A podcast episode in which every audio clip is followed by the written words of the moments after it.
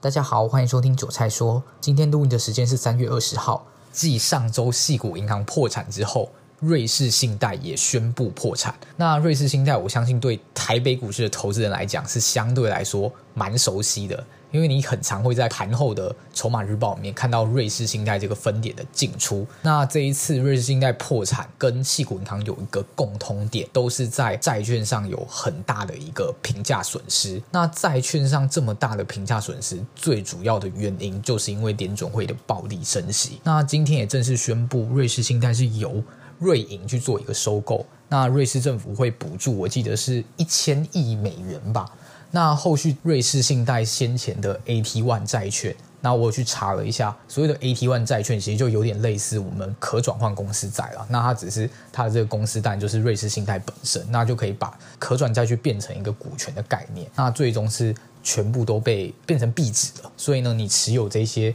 债券的人就是全赔，就是你的这个残值是零的意思啦。除了这一点之外呢，上个礼拜还有一个非常重磅的消息。就是联准会的资产负债表被眼尖的人发现，他在短短一周之内去扩表了三千亿的美元。这个是什么意思？就从去年到今年一直走的这个 QT 路线，也就是所谓的量化紧缩，一直在做缩表的这件事情，在现在开始出现了一些转机。那会在这么短的时间内去扩表，去增加它资产负债表三千亿，代表它一定在把流动性释放给市场。因为继上周的矽谷银行破产，其实你可以发现有一部分的原因是因为流动性所产生。那流动性的问题，当然就是 Fed 它持续的升息。那当然，其实它想要达到的效果，就是可以去预见会有人出现流动性不足，甚至破产，或是人民失业啊、失业率升高的这些问题。我认为这都是可以预见的，这也是他想要的。只是我觉得他可能会想要这种东西是相对来说比较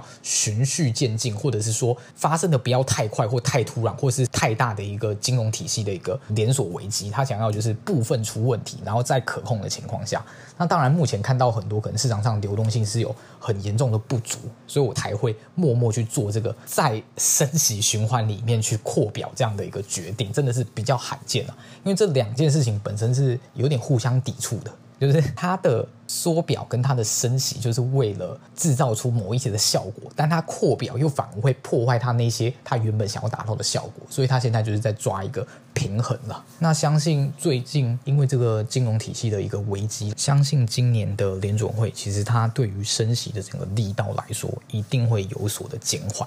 就光就它短时间内非常快速的扩表这件事情，就可以看出一些端倪。那目前的整个美国公债的殖利率呢，其实也开始出现明显的一个下滑。那殖利率下滑就代表它的价格是被推升的，因为价格跟殖利率本身是呈现一个反比，所以代表说市场有很多的投资人，第一是因为目前就是整个流动性的不足，那他们要寻找更安全的一个商品，就像瑞士信贷其实这么大的一个金融机构都可以破产，再加上它的这个债券变成币值，就让大家联想到说，会不会它持有的企业债，或是持有很多企业债的一些组合型的基金，会不会碰到这样一个变成壁纸的一个问题？所以会导致这些资金去流向更安全的这种债券商品。那当然，首选就是被大家称之为无风险利率的一个标杆，就是美国公债。那美国公债目前，我记得好像长年期的殖利率已经到了三个多 percent 了，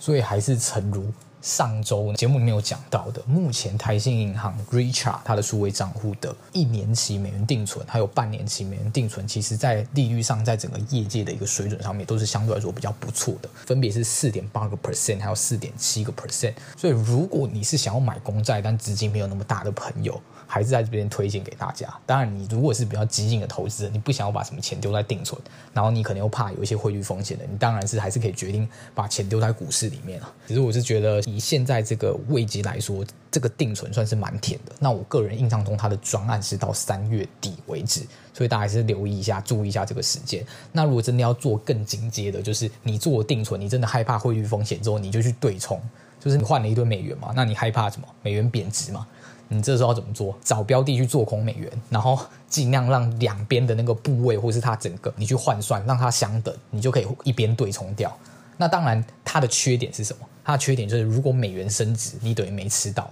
但如果美元贬值，你也没差，反正你利率赚得到。然后美元贬值的话，你避险的投资不会赚钱，所以等于就是打平就没差。那以上就是今天节目内容。如果喜欢我频道的话，可以继续追踪后续的节目。